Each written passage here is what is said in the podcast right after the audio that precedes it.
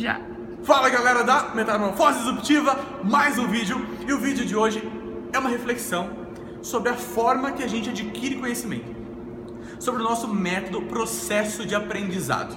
Eu quero compartilhar com vocês uma metodologia, um método que eu aprendi há seis anos atrás, mais ou menos, que é o método 70-20-10. Mas antes de falar desse módulo, eu só quero chamar a atenção para o seguinte: a era que a gente vive, não sei se vocês já perceberam, é a era da informação, é era do conhecimento, é a revolução digital. E hoje, gente, é diferente você ser autodidata do que era 10, 15 anos atrás.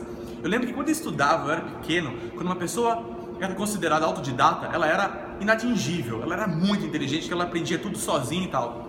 Hoje, o autodidatismo, ser autodidata, é, acesso, é o acesso para todo mundo. YouTube eu aprendo pra caramba, Facebook, dependendo do que você faz, você aprende pra caramba, com amigos, leitura de artigos, com workshops, palestras, enfim, é uma infinidade de fontes de informação. Por isso que é uma era de abundância. Então, não tem desculpa para não aprender. Voltando ao método 70-20-10, significa o seguinte, que 70% do tempo é on the job, ou seja, é trabalhando, é fazendo. Que a melhor forma de aprender alguma coisa é fazer, né?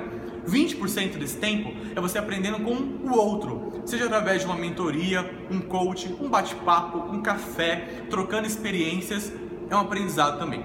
E 10% através de cursos, workshops, palestras e leitura, que é algo que eu gosto de fazer muito, né? Eu já compartilhei aqui algumas vezes, que é leitura. Então, uma dica para leitura, eu já fiz um vídeo falando sobre isso, mas só para fechar o 70 20 10, é leia pelo menos uma hora por dia. E se você é muito engajado, está afim de fazer, quer estar acima da média, eu fiz um vídeo falando que você não precisa de muita coisa, né? Você lê dois livros, você já está acima da média, porque o brasileiro lê muito pouco. Agora, se você lê todos os dias uma hora, criar esse hábito, você em um ano, com certeza vai ler 5, 6, 8, 10, 12 livros.